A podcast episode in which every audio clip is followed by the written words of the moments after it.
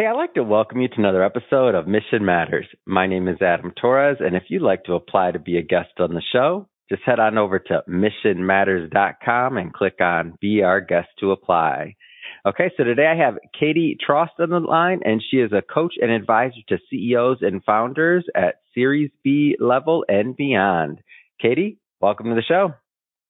Thanks so much for having me, Adam. I'm looking forward to it. All right, Katy. So we have, I mean, that's our audience, lots of CEOs and entrepreneurs that are listening to this program. And I want to know how you are helping them and how you are helping individuals through your coaching. So maybe just start off with a little bit more about like how you got into advising CEOs, because I don't know about other CEOs listening, but I know I can be tricky and I know they can be too. how, how'd you get into that? I actually really love it. I feel like it's my perfect client and mm. I really just am so grateful to be able to do this work. I actually started out as an exec coach in corporate America when I lived mm. in New York City, 2017, 2018.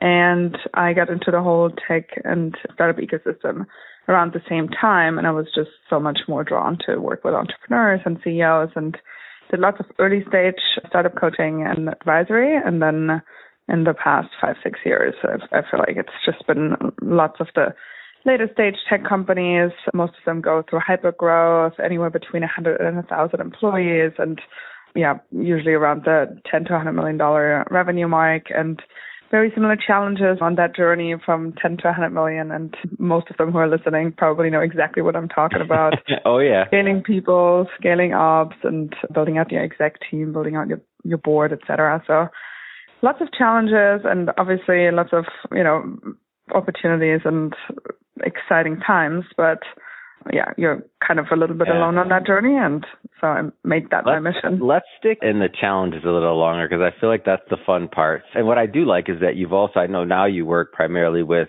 CEOs that are at the Series B level, and but that being said, you did work with early stage in the past. So yeah. talk, let's talk a little bit about some of those nuances and the differences, especially after that hyper growth, because it's two different seats, right? Very much so. And oftentimes it's not even the same person. Mm-hmm. So if it's a founder CEO at the Series B, C, D, they oftentimes really have to up level and CEO leadership is a big topic. So I often get asked the question, like, do you have a CEO toolkit? How do I know I'm a great CEO? Mm. What does my CEO leadership look like and what is it mm-hmm. supposed to look like? I have nothing to measure it. The big corporate CEOs and then obviously startup founders, and it's just very, very different. Before Series B, so the seed and A company is usually finding product market fit, getting their, you know, MVP right, and then selling to their first customers and their whole go-to-market strategy, building up the core team, your first 10 to 25 people or so. It requires just very different, very different skills and you just really try to get the baby off the ground. And for some of them it works, for some of them obviously it doesn't. And once you have funding and investors really put tens of millions into your business, mm. actually this becomes so much more challenging and all of a sudden you have executives who've worked in bigger companies before, but you have to lead them. How mm-hmm. do you mm-hmm. facilitate that? And how do you ensure that you work well together as a team and you have a culture that can scale as well? And you don't just you know, have 10 people in the office and everybody else is, is at home and you don't really have that team spirit or you have a yeah. nice culture two performance cultures. Usually I find the companies lean either way and it becomes really apparent once you hit the, hit the 100 people mark and the challenges on both sides can be quite, quite big. And that's usually when I start supporting the founders. Mm. You you said something interesting to me. You said many times it's like it's two different people. Like, what do you mean mm. by that? Like, go further into that because I I think the identity portion of what a CEO goes through is, I mean, I could tell you at every rung or every zero, and I can't tell you because we we're not at that hundred million. So don't be all my these listeners. I don't want no emails coming in asking for things. We're not we're not there yet. All right, but but I do find the CEO mentality eh, fascinating, even from the standpoint of who would want to do that at that level. Like it takes a special person. So when you say a different person, like talk a little bit about the psychology side of things. Yeah, totally. So I find that a founder is oftentimes much more successful being a visionary and entrepreneurial and, you know, mm. just basically running through walls and whatever it takes. And you then inspire people and you get them behind you to support your idea and work for you. Like, how do you even get people to, you know, to put all of their eggs basically in, in your basket? And yep. especially at the earliest stage, maybe you have 10 million in funding, but that doesn't mean you're going to be around in six months, right? So mm-hmm. how can you convince people of your vision and really just have that excitement and just go forward and whatever it takes? A good CEO is almost a little bit like a celebrity in the, I don't know yeah. if it's the right analogy, but you have to have a personal brand internally and externally and you, you have to manage, right? So you don't just lead them and you you have to bring structure and that's not necessarily natural for a founder and for an entrepreneur. And that's why oftentimes you get professional CEOs come in especially post a hundred million dollar mark who mm-hmm. can just take the company to you know two or three thousand employees. It's very very different. And it's interesting because I do work with a lot of late stage founder CEOs and they actually always tell me ah, I just love the product development. I just, you know, really mm. like the building stages, the zero to one or maybe one to 10. And then yeah. after that, I just, I just want to have a really good management team that can execute and that can, you know, drive, drive execution and drive the results through the teams. But I don't really, you know, enjoy it that much. So I find them often going back to product development, to the, you know, maybe they have an innovation hub within their big corporates and and they just kind of hide there. mm-hmm. So it's definitely a different, a different kind of skill set.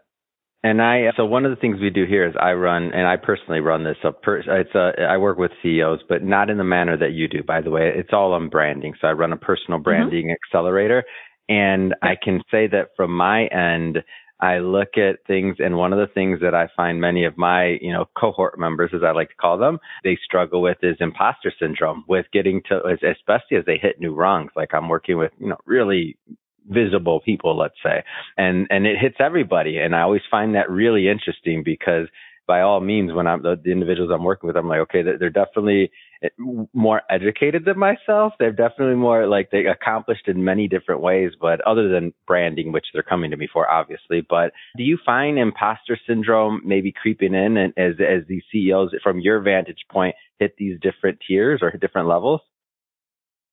Yes, I would say probably at that point they are kind of past that but mm. you do have a lot of pressure and you you know you have your investors who gave you hundreds of millions and all of a sudden you have to be that ceo and they need to have the confidence in you to make a return right in the end you're mm-hmm. almost kind of employed again by mm-hmm. your mm-hmm. investors and if you don't return then you're out of your role basically and the same with your team right you you need to usually when things go wrong you usually take the responsibility for it right when things go right you usually let other people shine and you you know appreciate them and thank mm-hmm. them on mm-hmm. LinkedIn, etc. So you're kind of the punching bag from from yeah. from many directions. I like um, your analogies, by the way. I think they're great. they're accurate. They're accurate, and they're and they're real. And I appreciate I appreciate that. Yeah, you are. That's hey, that's what happens. Ah. Go ahead. Yeah, so it it's not you know, and oftentimes people think that it's a really great title to hold, but I am not envious, and I think I'm not envious either. I don't. I'm like, yeah. wait a minute. I do hold it, and I don't want. It. No, sorry for all my for all my employees. I do want it. I'm sorry. Hopefully, they don't listen. Oh, who knows? so no, tell me about as I, as I say that I don't want it. Talk to me about building culture. Let's switch the topic. We all heard a culture eats strategy for breakfast, right? You can have mm-hmm. that strategy, and you know your your business plan is very sound and and then you just don't have a good culture and it just ruins everything because mm. all of your attention all of a sudden gets drawn to personnel issues and most of them HR cannot deal with.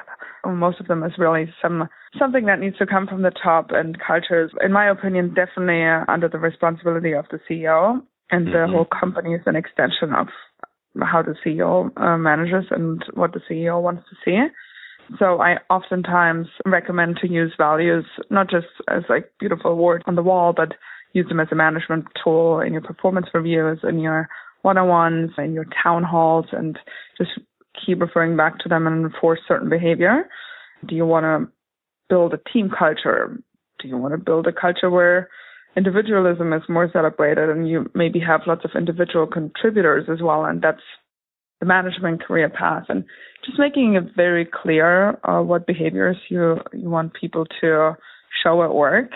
Um, it can, it can just make your life so much easier. And oftentimes people wait until it's almost too late or they can't ignore it anymore or there's real issues that come up and they're like, well, actually, okay, culture might be the reason why why this is cropping up and then they address it. Hmm. And it's pretty hard, like, so, or I should ask you, is for that type of CEO that, let's just say, puts them back into product development or more on the product side and has that strong management team that, so that's just one archetype, let's just say. For that, I'm mm-hmm. just, is it, is it, is it, do you find that maybe that type or different types maybe struggle with culture more than others or? No, I don't think so. But I would say mm. that oftentimes when you can afford a really good management team and you get people from, uh, you know, the the nice Silicon Valley companies to join your executive team, and they're very accomplished. What do you do? You give them, the, you basically hand them the keys to the castle, right? And then six months later, you find out that you maybe hired the wrong person. They they might mm. not be a good culture fit, but you kind of just turning your, you know, yourself away from it because you have to fundraise or you have to, you know, do some firefighting in a different department. And so one mm. person can just spoil the whole culture within a very, very short time. So I would say it's really what kind of behavior do you reward and who do you fire and who do you hire? And to just be really on it and make it very clear what the expectation is. I think it's quite important. I probably would see a big difference between CEOs who have a different background. So somebody who has a management consulting background or a commercial background, mm-hmm. they were in sales before, they have a very different personality than an engineer, right? And so I find that oftentimes engineers are a little bit more on the humble side and they don't necessarily need to have the big presence and they usually don't voluntarily build a personal brand, just stereotyping here, right?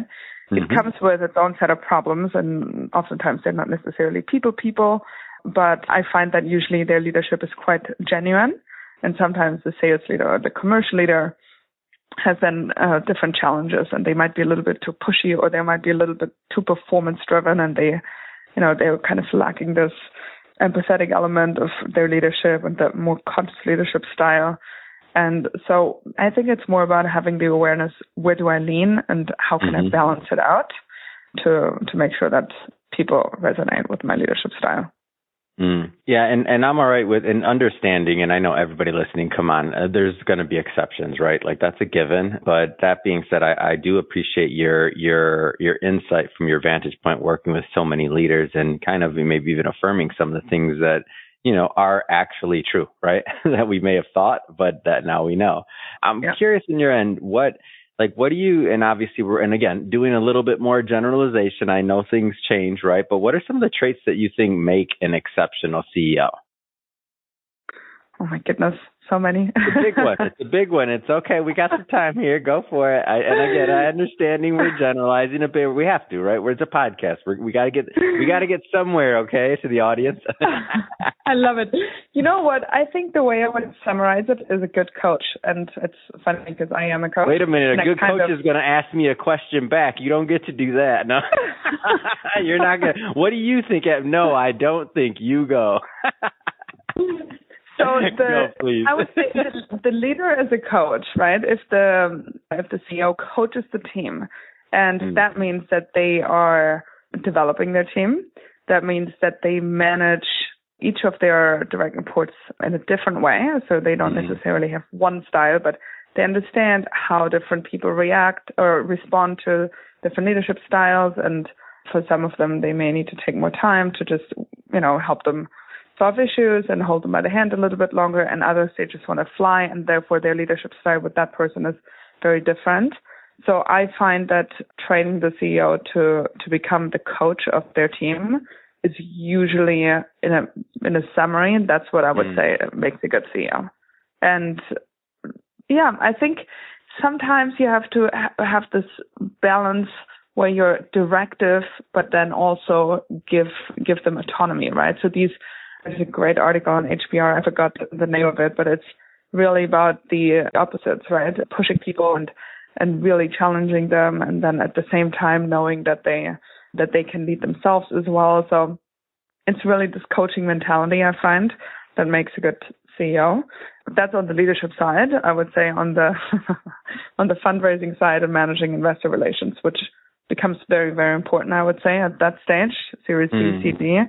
You usually have an institutional board, and you know they just need to have 100% confidence in you. Mm-hmm. And I think managing that quote unquote team, that board, uh, very well and requires it requires I would say a different kind of leadership and a different kind of confidence to to make sure that you're you're good with the board because that's that becomes very important because they can vote you out any moment. Yeah, and I know we spent a lot of this conversation. Only so much we can get done on on you know on a podcast episode, but we we did leave some of this out, like talking about the investor side, some of the board side, and those whole other topics that are super important with in relation to what you do and how you're and how you're helping CEOs navigate those sometimes choppy waters. But Katy, that being said, I know people want are going to want to follow up and learn more about what you do and maybe have some of those more expanded conversations. That being said, how do people reach out to you? The easiest way would be on my website. That's Katy Trost, K-A-T-Y-T-R-O-S-T dot com. And uh, you can find lots of articles there and resources and books I recommend. And you can also find my email there and reach out if you have any questions or if you would like to set up a call. Fantastic. For my audience, we'll put all of that information in the show notes. And speaking of the audience, if this is your first time with Mission Matters and you haven't hit that subscribe button, I don't know what you're waiting for. Just do it. It's it's right there. Hit it. It's all good. We have many more mission-based individuals like Katy coming up on the line. We want you to get this information. We want you to get their knowledge definitely come back and see us again. Katy, it's been a pleasure. Thank you so much for all the work you do dealing with those CEOs that can sometimes be a little, I'm going to use the word tricky. So thank you, Katy. Thank you. Thanks for having me.